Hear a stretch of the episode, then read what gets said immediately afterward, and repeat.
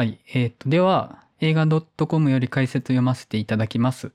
ハズブロ社のアクションフィギュアをもとに、戦闘のエキスパートチーム G.I. ジョーと悪の組織コブラの戦いを描くアクション大作 G.I. ジョーシリーズの3作目。シリーズの人気キャラクターでもある漆黒の忍者。スネークアイズを主人公にマスクで顔を隠し謎に包まれたスネークアイズがいかに誕生したかを描く。日本の闇の組織からある男の命を救ったスネークアイズは秘密忍者組織嵐影への入門を許可される。600年にわたり日本の平和を守ってきた嵐影だったが悪の抜け人組織と国際テロ集団コブラの連合軍による攻撃にさらされ危機に瀕していた。スネークアイズは嵐影の3つの試練を乗り越え真の忍者となり世界を守るため戦う。日本が主な舞台となり、ハリウッド映画史上最大規模とも言われる日本ロケを観光。ルローニケンシンシリーズのアクションも手掛けた谷垣健二がアクション監督。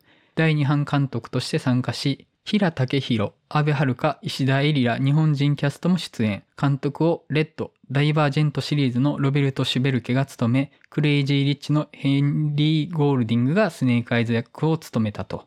はい。えっ、と、では、それぞれ触りの感想を伺っていこうかと思うんですけれども、前田さんはいかがでした？私、あの、まあ、GI ジョー自体、まあ、はい特に思い入れもなく、はい。ただ今回は結構楽しみに、まあ、キャストも良かったですし、予告もすごい良かったんで楽しみにしてたんですけど、ちょっと怒 怒ってます。怒ってますか？そうですか怒ってます。はい。なるほど。マリオンさんはいかがですか？えーっと、まあ、GI 上シリーズはまあ普通に見てますけど、ご覧になってるんですね。なるほど。見てます。はい、見てて。で、まあ、今回、スネークアイズを主人公にした映画が作られるということで、しかも日本が舞台ってことで楽しみにしてたんですけど、まあ、これちょっとダメな方の部類でしょうね、これね。あの、いや、ちょっと、あ、モータルコンバットってすげえよくできてたなーってなんかすげえ思っうんちゃうぐらい、ちょっとこれはもうちょっとなんとかならなかったかなっていうところがちょっと目立っちゃいますね。まあ好きなポイントもありますけど、ちょっと評価は低いです。僕も。はい。はい。小西さんはいかがでした？僕はね、あの、まず、スネークアイズが誰かっていうのもわからん状態で行ったぐらいのミーハーなんですけど、良かったと思いますよ。あなるほど、なるほど。うんはい。でっていうのも、僕、このうちの店から、はい。あの、チャリで10分ぐらいのはい。とこが出てて、はい。おー、はいはあでうんうん、そこでたまにね、俺飯とか食ってるとこでね、あの、名シーンがあったので、い。なるほどなん。かどのシーンやろう？後で聞いていいですか？そうなんですよね。だからまあそこの一点だけで、ちょっとなるほどね、まあ10分で寝ちゃったんですけど、久々に映画館で寝ちゃったんですけど、まあそれも含めていい映画かなって感じですね。うんうんはい。えっと、僕はですね、あの、トンチキ日本の描き方に関しては、非常に満足しております。そうですね、あの、本当に、ここまでトンチキな日本、久しぶりに見たなと思うし、あの、僕がちょっと好きな、忍者スレイヤーっていう作品を思い出させるようなトンチキ具合があって、はい非常に好きなんですけど、なるほど。ちょっとね、話が良くなかったですよね。うん、正直あの、僕はもっと忍者イエーイってなりたかったんですよ。イエーイ忍者イエーイやったぜ忍者だぜってなりたかったのに、この忍者あんまり乗っけさせてくれねえなっていうのがあって、ちょっとそこはまあ思うところはあるのと、あと、僕はあの、このシリーズ見たことなかったので、後からこのスネークアイズの設定を調べたら、あの、設定ガタガタじゃないってなったっていうのもあって、まあ、いろんな意味で気になるとこがありましたね。はい。えー、と、では、触りの感想以上で、じゃあ、ここから具体的に話していこうと思いますので、ネタバレ気にされる方がいらっしゃったら、ぜひ見てから聞いていただけたらなと思います。はい。えー、と、では、具体的な話入っていこうと思うんですけども、コニーさんのおっしゃられてる場所ってどこですか？え、あの、ああそこっすよ、あの、なんか、取引してるみたいな。あ、え、あれ、大阪だったんですか？いや、あれ、そうなんでしょう、あの、環状線通ってましたし。あ、あれ環状線だっえ、たんですね。あれ環状線じゃないですか、あれ。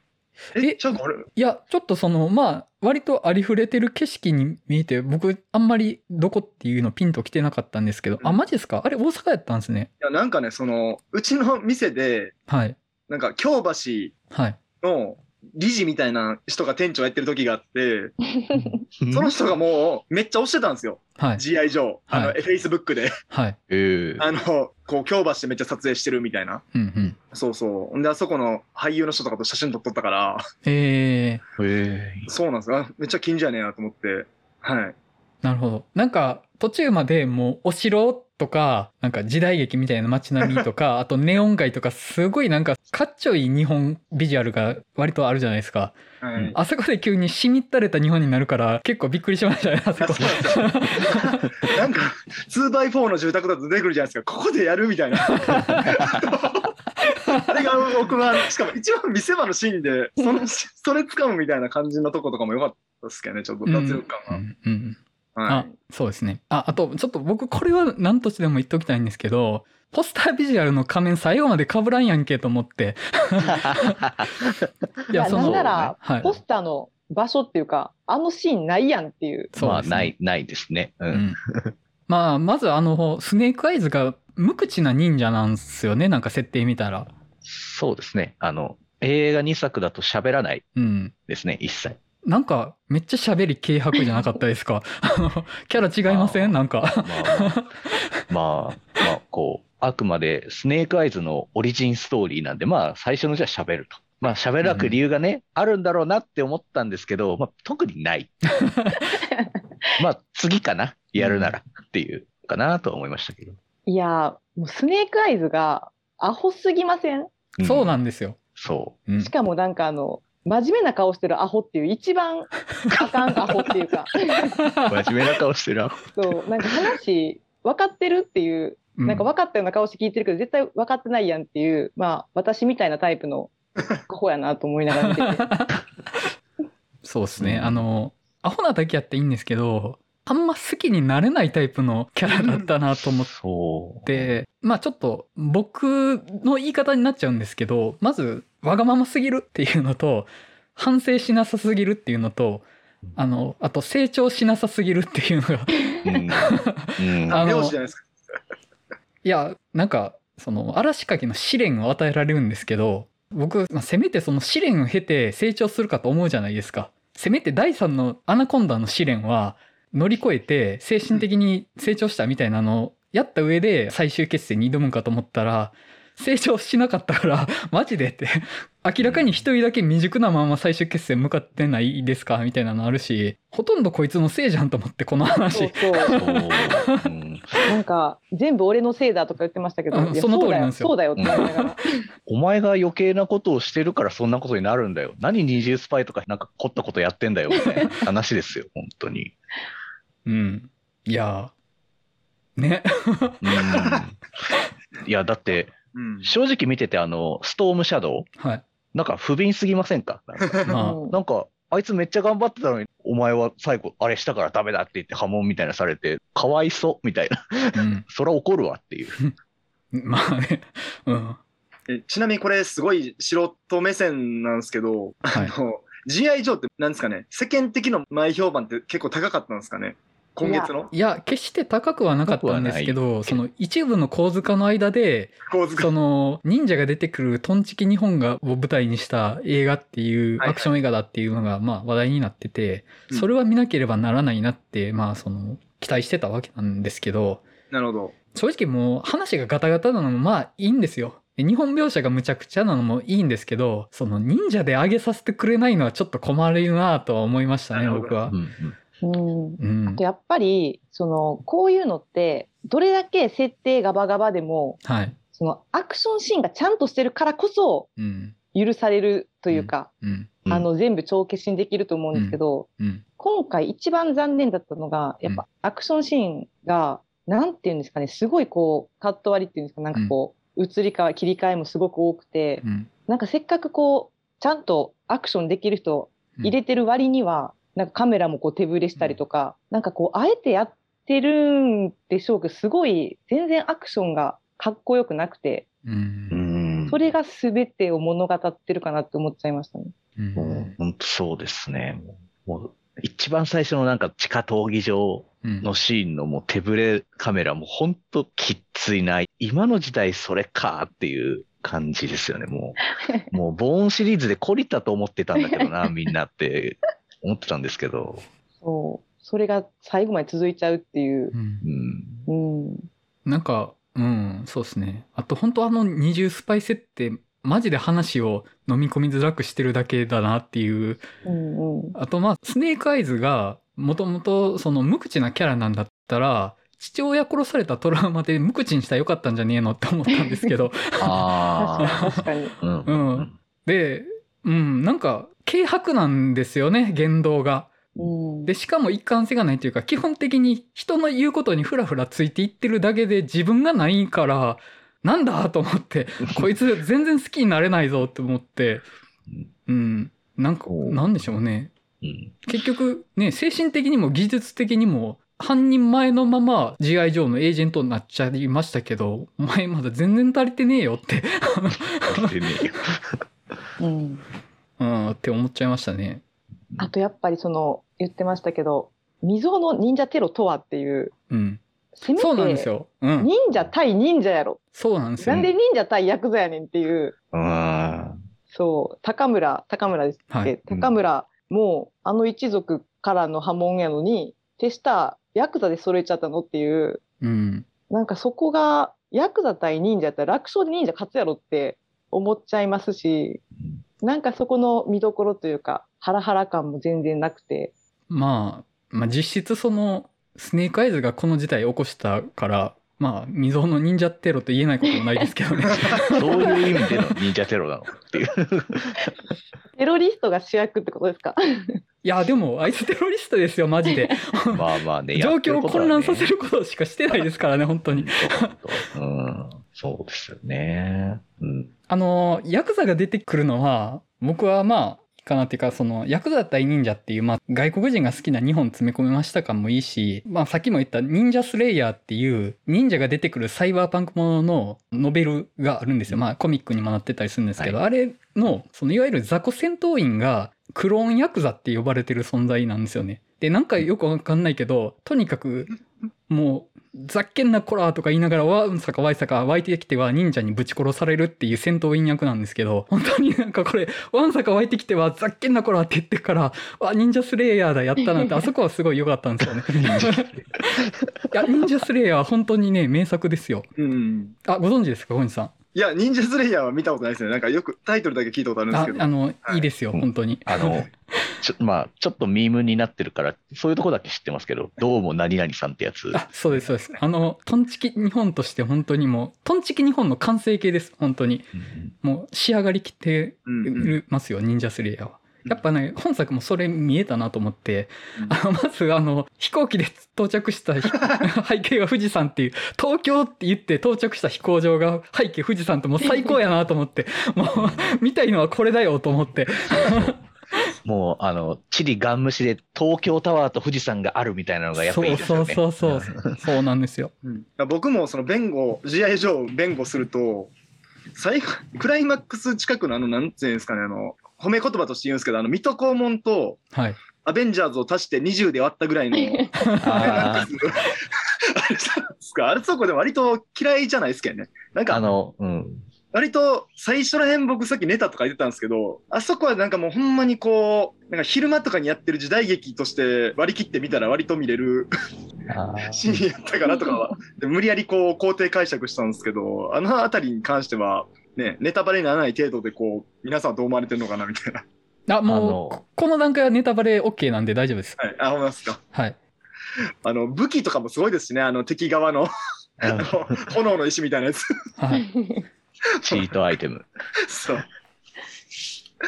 とかね、なんかあそこはでもまあ、あそこで若干、なんかひどすぎてって言ったらあれですけど、意外と最後まで見てよかったかな、途中で映画館を後にしてよかったなっていうのはありましたね。うんうんちょっと余談なんですけど、あの最終的にストームシャドウになるトミうんーいるじゃないですか。あれ、その元の GI 上だとトーマスって名前みたいなんですよね。あ、そうなんだ。なんか調べたらトーマスって名前で、で、まあ、その序盤トミーってちょっと呼ばれてたりしてたから、まあ、どういう名前なんだろうと思ってたら、富三郎で、マジかと思って、マジで富三郎なんやと思って、すげえな。私もうそこ唯一私好きなとこでうんうん。富三郎でトミーなんやダサくて最高やなと思ってうんかっこいい。いや、富三郎って名前がまずいいよねっていうところもあるし。富三郎が最高やのにそれをトミーにしちゃうんだっていういや、それはね、いいです。そこはめっちゃいい。そこは私もお気に入りポイントでしたね。うんうんでうん。わかります。その、なんていうんですかね、監督の方とか俺知らないんですけど、意外とめっちゃ日本通じゃないか説みたいなね。うん。その、富三郎もそうですし、最後のあのそうでザ時代劇なとこもすごいオマージュし、あえしてんのかなみたいなのとか、ああの、トンチキ日本とかもあえてやってんのかなとかいううん。のもちょっと感じたんですけど、それは、ななんなんですかね、あの、監督の方とかって結構、他の映画何撮られてるか知らないんであれなんですけど、うん。そのなんか炎の意志の力で高村が攻めてくるシーンで石田絵里が炎で追い詰められるシーンあるじゃないですか。なんかあれ結構ヤクザ映画の打ち入りシーンみたいな結構迫力があってなんか良かったなと思ったんですけどね炎の中に一人だけ浮かぶように映ってる絵があ。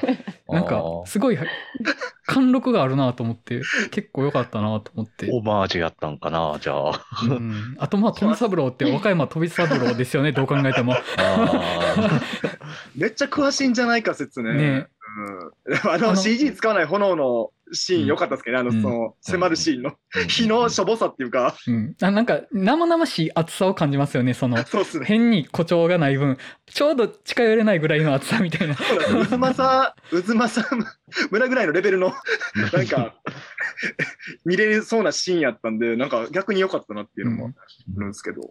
あのトミーがその序盤の港で戦うシーンのちょっとダブついたスーツで二刀流で戦うシーン僕結構あのビジュアル好きなんですけどあのあなんか日本刀ってスーツと合うと思ってるんですけど基本日本刀と合うスーツって割と体のシルエットに合うタイトな方がかっこいいと思うんですけどちょっとダブついてる感じがなんて言ったらいいのかな。その本当にヤクザっぽいって言ったらいいんですかね。ーうんうん。うんかヤクザの実力者って感じのニュアンスがあって僕は結構好きだったかなと、うん、ああ、僕、その忍者側よりも、あの、ビジュアルの面で言うんだったら、はい G.I. ジョーとコブラの女性キャラ最高じゃないですか。ああの、特にあの、コブラの、あはいあの、敵組織側の女幹部ですか？もう最高ですよね。もう、あもう、悪の組織の女幹部感全開で、しかもはいメガネまでかけてて、最高やな、ビジュアル。大好きって感じでしたね。うんうんなんかあの人最後ストームシャドウと飛行機で会って勧誘するじゃないですかはい。飲んでるお酒なんかジョニー・ウォーカーちゃいましたちょっと、そこまで覚えてない。僕なんかえジョニー・ウォーカーのブラックラベルかなと思って めっちゃ安いっすよジョニー・ウォーカーのブラ安いっすックラベル。ドンキーホーテでめっちゃ売ってるやつですよね。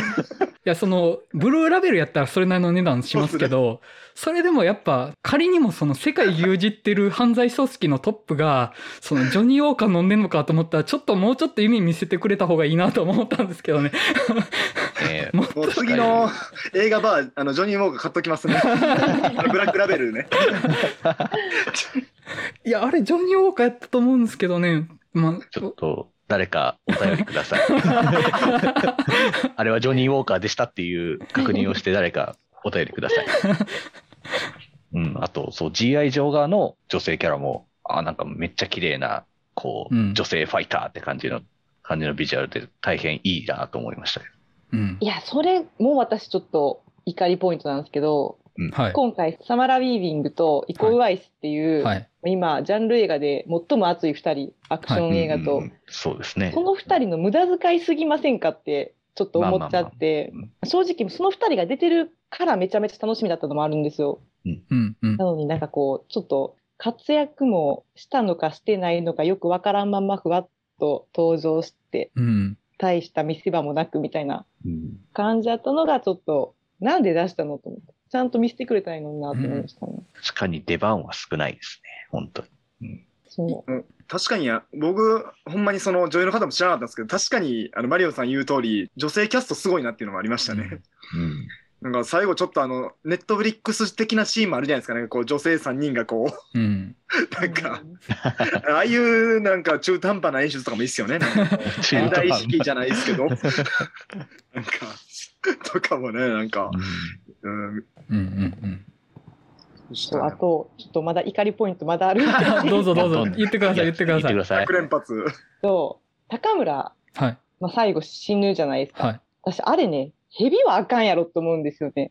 あれ、ちゃんと戦って殺さなあかんやろっていう、まあまあまあまあまあ。蛇界っていうのが、いやそれこそ富三郎がそこでこう因縁というか、をこう果たして、まあ、それで破門になるんやったらまだわかるんですけど、なんか富三郎のなんかあの炎の石の使い方も中途半端で、そんなことで破門になっちゃうのみたいなのもうん。かわいそうやし、うんそうですね。そう。で、スネークアイズがい行ったかと思いきや蛇界っていうのも、うん。なんかその最後、あそこはちょっと納得できないなっていう感じでしたね。まあ僕はまず日本でアナコンダが古の幻獣みたいな扱いされてるのでめっちゃ笑ったんですけどね。まあそこは、あの、あ のスネークアイズっていうキャラクターが出てくる映画でしたけど、マジでヘビが出てくるとは思ってなかったので、確かに。普通にその日本にだって大蛇の伝説はあるとは思うんですけど、うんアナコンダではないよなとは思って。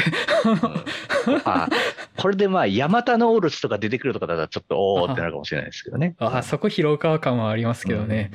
まあなんかね、そこね、ずれてる感じは僕はちょっと愛しくは見てましたね。アナコンダなんやとは。うん。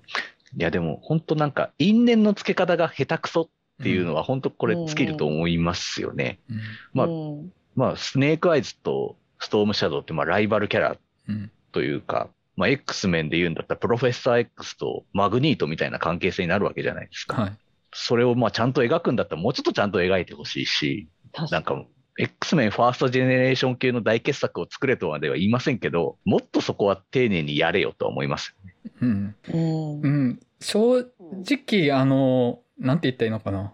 富三郎側が、すごい一方的な思い入れをバンバンぶつけてきて、それをスネークアイズが全部裏切っていくっていう。もう、あの、刀の血取るとことか、もう最低でしょ、本当に。人間のクズですよ、あそこ。人間のクズ。いや、本当いや、それは因縁とかじゃなくて、恨まれてしゃあないっていうレベルですよね。いや、もうそれは当然ですよ。全側のやっていいことじゃないですよ。その、うんそのヤクザ映画において血を交えるということがどういう意味を持つかってことですよ。うんうんまあ、杯を交わすよりももっと濃いことをするっていう意味合いなのに、平然と次の瞬間裏切ってるんですよ。で、しかもその前のシーンでお前の瞳に仁義を見たとかお互いに言い合ってて、何が仁義じゃと思って、本当に。ひどすぎる、本当に。スネークアイズが。ちなみにね、G.I. ジョーってね、はいこれ映画って初なんですか？いや、3本目みたいなんあ、3ですよ、本目なんです。はいそうです、3本目です。そうなんですよ。全く知らんかったっすわ。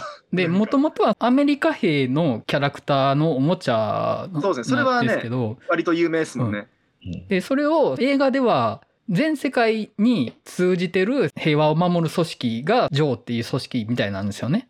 うんで、それと敵対してるのがコブラっていう007でいうスペクターみたいな ね。仮面ライダーのショッカーみたいなやつなわけですよね。うん。ねちなみにあれですか、割と最近なんですか ?G.I. ジョーのシリーズ始まったのは映画で。2008年ぐらいでした、一作目が。あ、そうなんだ。まあ結構脈々とやってるんですね9。うん。脈々とやってるけど、結構一作一作の間空いてるうし、ん、二作目と今回は結構空いてますよ。本当。2013年ってなってました、2作目が。だからもう8年も空いてるのか。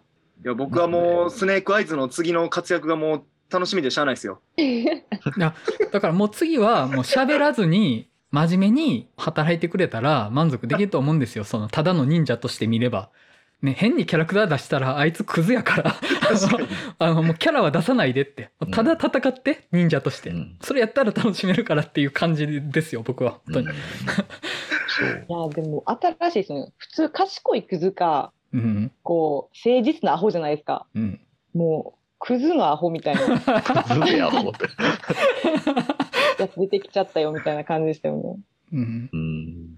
すごいですね。うん。そう。いや、ほんでね、もう一番の怒りポイントあるんですよ。どうぞ。はい。予告編で散々流してた、あの C の B っていう、あ流れへんのかいと思って。ああ。それだ。けはちょっと許せなかったですね。もうあれ聞くために行ったのにと思って。あそれか。まあ。あれなんか、ジャイアンの声優さんが歌ってるんですよね。ああそうそうそうそうですね。だからあの人そのヒプノシスマイクとかやってるからヒップホップ感を出す歌をやったんでしょうねあの なかったけどうんそうというか、あの予告編がピークだったんじゃないのかっていう、そう。予告編の方がおもろいですからね、完全に。そうそう、あの予告編が最高ですもんね。本当にもうん、う、返してほしいですよ。忍びを。だし、あと僕、ヘンリー・ゴールディングがまあ結構好きというか、まあ、ジェントルメンでの彼のこう、いけすかない感じとか、すごいかっこよかったし、あと声が結構渋いじゃないですか。うんうんあの声も結構好きだったんで、まあ、なので彼が主役っていうのでちょっと期待してたんですけど、こんなキャラクター当てがわれちゃったらなあもうたまったもんじゃないよ、こっちはっていう。せっかくかっこいい彼を見たかったのに、あれはちょっとかっこよくない？なんかこう、顔が男前な分余計にこう、アホさが際立っちゃってる感じでしたよね。そキリッとして話聞いてるけど、全然分かってないやんみたいな。う。何も考えてないなっていう。うんうんうんああとあのイコ・ワイスはまあさすがのかっこよさというかさすがの強さですよねあの決戦シーンでもチェーンパンチで相手ボコボコにしてて、やったチェーンパンチだっていう感じで見てたんですけど あれって日本人って扱いで出してるんですかね？さあ、えさあ、いや、もうそこまでき逆にもう回ってなかったですけど、いやなんかもしアジア人って超でっかいくくりであそこに当て込んでるんだとしたらだいぶ問題あると思うんですけどね。そうですね。それね空手の達人といえまあ広い意味での空手の達人といえばそおっしゃる通りなんですけどそのさすがにしらっとと日本の憲法を同じ扱いしてちょっと失礼じゃないですかって思いませ ん？思いません？まあまあ、基本失礼ですよね。まあまあまあまあまあまあそうですね。ね。そう。基本ハリウッドのアジアの扱い方はもう失礼。いや、もうイコウワイス、もう私、イコウワイスがスネークアイズだったらよかったのなって思いましたもん思いますねああ。もう、それが一番かっこいいやんと思って。もう強さ的な説得力ももう究極ですよ、ううんうんん。うん。うん、確かあとバイクがモーターだったじゃないですかエンジンじゃなくてに。ああ、そうそうあですね。れ金田のバイクオマージュかなとちょっとバイクを。そうなのか。いや、もうね、このラジオは、はい打作をすごい高尚なものに仕上げていくっていう 節があるあるので、今回はできてないと思いますけどね。うん思いですか？私めちゃめちゃ、なんやろ、私の中で、私なんか、G.I. ジョーはい。見た日、はい。あの、朝にキューブ見たんですよ。はい。あで、まあ、キューブは、なんていうんですかね、あの、期待値がもともとすごく低いはい。という前提で、はい。それを何人かで見ることによって、逆にその楽しむというか、はい。後でああだこうだ言って楽しむっていう見方をうん。してあ。うん見てて、で、その後、ワクチン2回目打ちに行って、その後 GI 上見に行ったんですけど、はい。いや、なんか、キューブの方がおもろいやんキューブの方がおもろい。っと思っちゃいましたもん。だからちょっと、見終わった後はなんか、もうこれはもう、ポッドキャスト荒れるぞって思ったんですけど 荒れるぞ。思ったんですけど、結構皆さんが好意的な感じだったんで、私もなんか、あれ？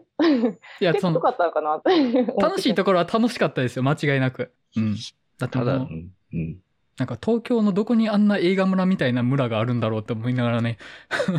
あれ、うんもう映画村でしかないですじゃないですか、あれ。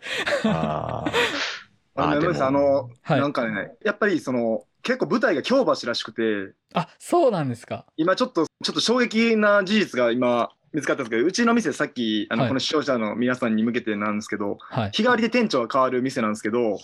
なんとそのうちの一人が出てたらしいです。マジですか？えーええあのエキストラで。マジですか？マジですか？えーそのやっぱ京橋のシーンで、なんか、これ何のシーンなんですかな？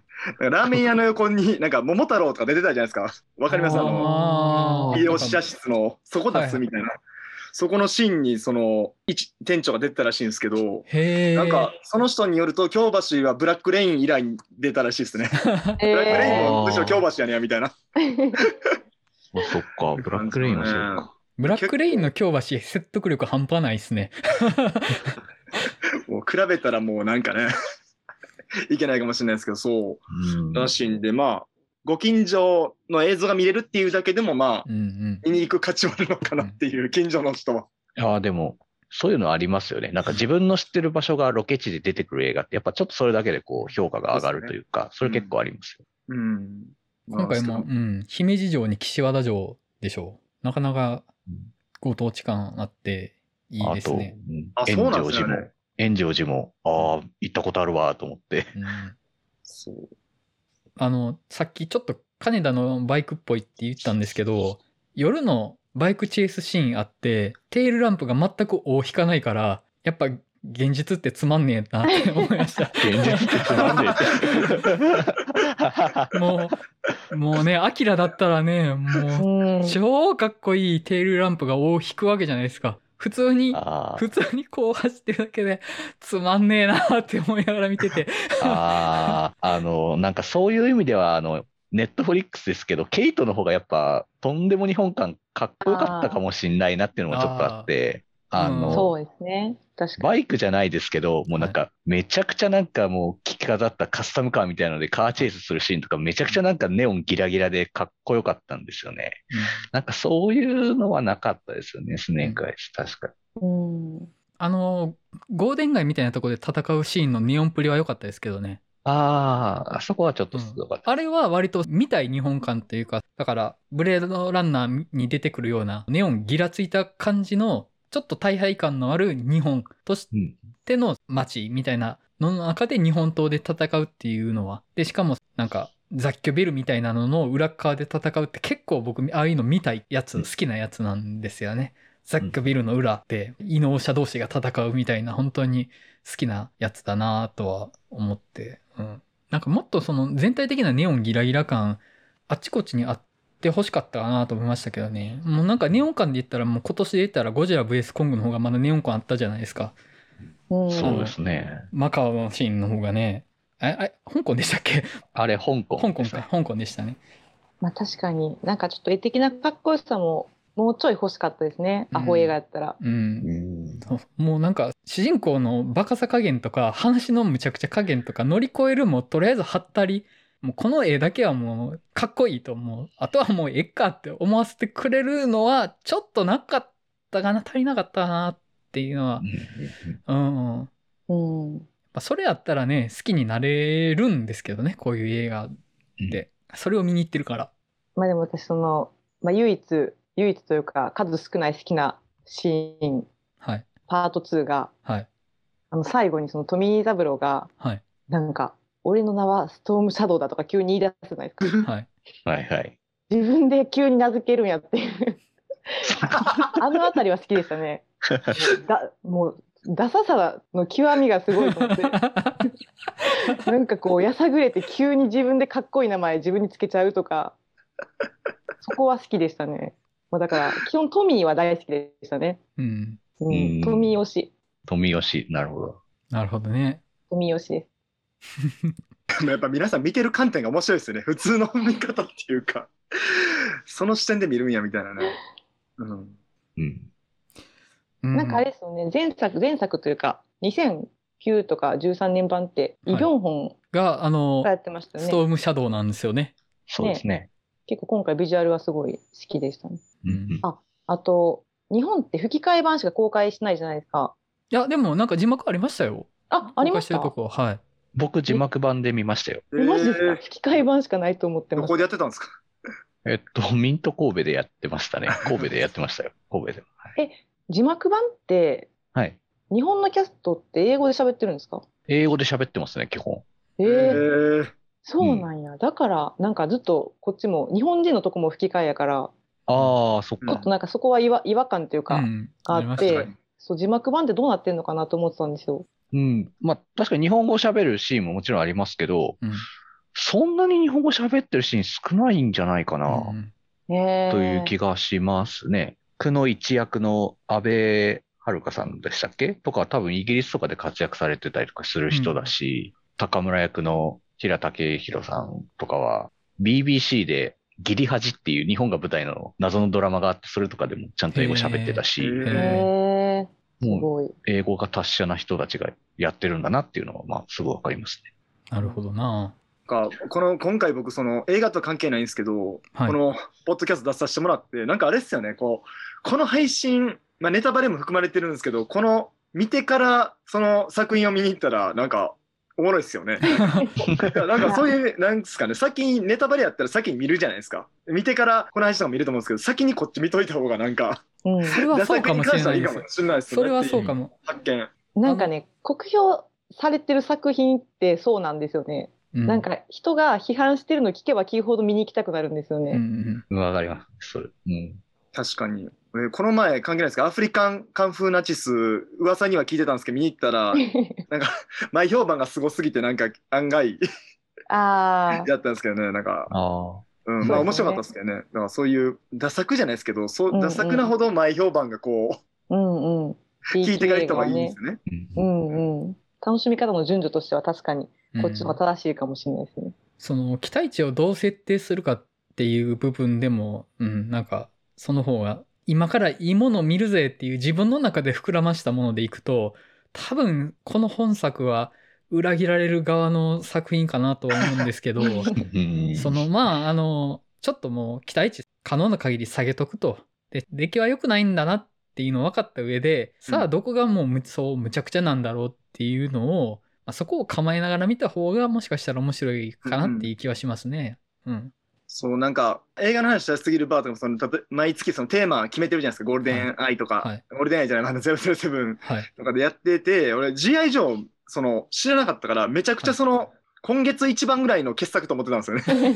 すいません、巻き込んで。今月一番の傑作ってそうなんですよ。この配信するっていうので、ちょっと僕も普段あんまり見に行かない、あの、邦画崩れなんで、はいあんま見に行かないジャンルなんですけど、でもうなんかこれ混んでたらどうしようと思って行ったら、あの、行った時間によりますよ。これディスブランドじゃないですよ。ディスブランドじゃないんですけど、行った時間も悪かったんですけど、あの映画ライターみたいなおっさん3人しか見てなくて、こんな。全然け、しかも吹き替え版しかないって思って。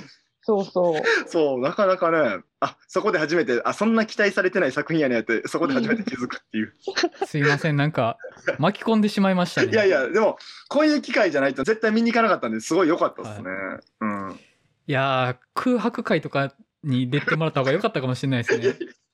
あんなん、なんか考察多すぎて、なんか中途半端なこと言えないじゃないですか。そうなんですよ。僕ちょっと空白の回もだいぶ自分の中のすでに決まってる答えをこじつけながら喋ってたなと思って、ちょっといろいろね、空白回はあの後悔してることが多いんですよね。後でもう一遍拝聴しますわ。うんちょっとね、あの、まあ僕正直いろいろこじつけて決めつけて喋る傾向があるので、あの、ちょっと最近反省気味なんですよね。いや、私、あの、この間の映画バーで、はい。その時点では GI 上映の期待値マックスだったんですよ。は だから結構いろんな人に GI 上絶対見てくださいとか言っちゃって。この場を借りて、ちょっと借りて謝りたいです。い。今回だいぶ罪深いですね。いや、でも確かに僕も、この間の映画バーの時に、未曾有の忍者テロですよ。いや、それは見るでしょみたいな話したなって思って、もうこれもちょっとやばいなと思って。いや、未曾有の忍者テロとかないし、これ。いや、もうこれは私たちが責任を持って、はい。まあ、供養しましょうってことで、そうですね。そうですね。あの、お焚き上げですよ。なんかその。そうですね。はい。見られた方は、ぜひ来ていただいて、一緒にお線香あげていただけたらと。そうそうそう。いいやつだったよっていう。いいやつだったな、あの映画っていう。いろいろ言ったけど、まあ、いいやつだったよねっていう。うん、そう。ちなみにね、その、まあ今、ちょうど33回目はいみたいなやつが、そのポッドキャストの放送も。はい。GI 上クラスの、このレベルの、なんていうのなんか、ダ作とか言ってしまったらあれですけど、あんまり、やっぱ傑作の部類の方が多いんですかね、語ってるものとしては。みんなで取り上げてる作品の中では、多分 GI 上が一番ヘッポコなんじゃないかなってちょっといい会に参加させてもらって、あの歴史的な。へ結構我々話題作というか注目作ばっか取り上げてるんですよ。ちょっとそのレギュラーメンバーが結構趣味が違うんですよね。そうっすよね。皆さん全然趣味ちゃいますもんね、映画の。なんで、一人の趣味に合わせるとめちゃくちゃ偏るので、ある程度全員が揃って見に行ける作品ってなると、割と注目作とか話題作とかになりやすくって、で、まあ、結果的に良作と呼ばれるものの割合が多くなりがちなとこはあるんですよね。なるほど。で、今回は、もうそこの目論見みが完全に外れましたね。あので、前田さんとか絶対見えへんやろっていうジャンルの。いや、でも、まあ、最近そのアクション、アクション映画、ちょっとハマってるのもあって、うん。そう、いや、だいぶ楽しみにしてああ、た。そうなんです。逆に、すそうごい期待したかったんですよね。逆に前田寄りのターンやんって思ったんですけど、見事に崩されるっていう。そねいや、今年で言ったら、その、モータルコンバットっていう、まあ、超名作忍者映画があったので、まあ、超名作って言ったら言い過ぎかもしれないですけど、少なくとも、いろいろ誠実でしたよ、モータルコンバットは。いや、そうそう。そうなんですよ。いや、よくできてたよ。話めっちゃ筋通ってたし、うん面白かったし、アクションも。うん本当いや、モータルコンバット確か僕も見たとき、そんな高いテンションでは見てなかったけど、うんいや、まあ、いや、これ、スネークアイズを見た後は、いや、すごい大傑作に思えるというか、いや、すげえよくできてんなーって思いましたね。うんう。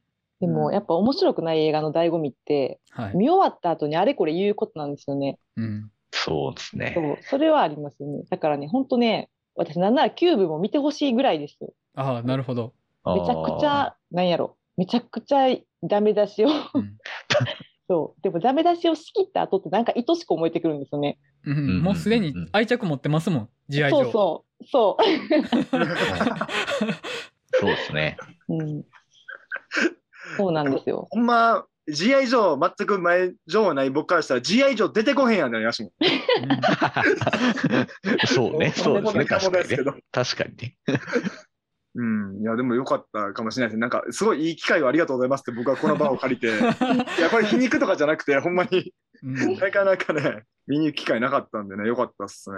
や、でも、あのーさすが飲食店の店長されてるだけあるというか、あんまり得意じゃない分野の会話にも 自分の手札をうまく使って会話に入ってこられるから、さすがやなと思って。いや、その考察一番恥ずかしいから そうなんかその、そう、あの、弾がね、しその知識がないからもうなんか、あの、ちょっとそうそう、視点を変えて言うしかなかったんですけど、ね。いや、でも、京橋が舞台で、で、しかもかつその、一日店長入った人がエキストラ参加してたとかってなかなかないエピソードトークやと思うんですよね。そうそう。うんうん、映画と関係ないですもんね。もはや。そう。いや、でもそのほんまに取引のシーンは、あの、後ろで環状線 通ってるとか皆さん見に行ってほしいですね、大阪の皆さん全員ね。うん大阪でこう流行るべくして流行る映画ですよ、これは。東京じゃなくて。う。うんん。はい。以上です。以上です。そうですね。あのーじゃあ、これぐらいにしときましょうか。そうですね。はい。えっ、と、では、G.I. 上、漆黒のスネークアイズの話はこれにて終わりたいかなと思います。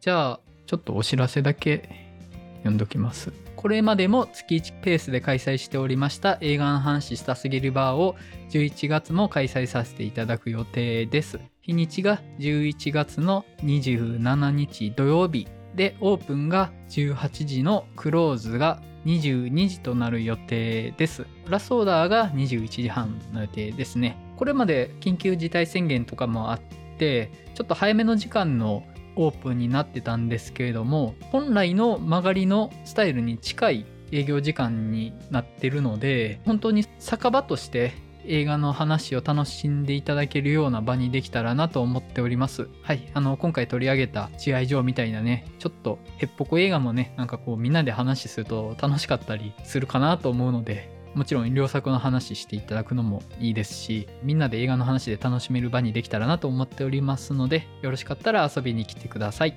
えっ、と、あと、この番組ではお便りを募集しています。番組や取り上げた作品の感想などをお送りいただけると嬉しいです。ブログのお便りフォームまたは Twitter アカウントへのダイレクトメッセージまたはメールアドレスメールアットマークバーチャル映画バー .com より受け付けております。アドレスはポッドキャストの番組説明欄に記載しておりますのでそちらでご確認ください。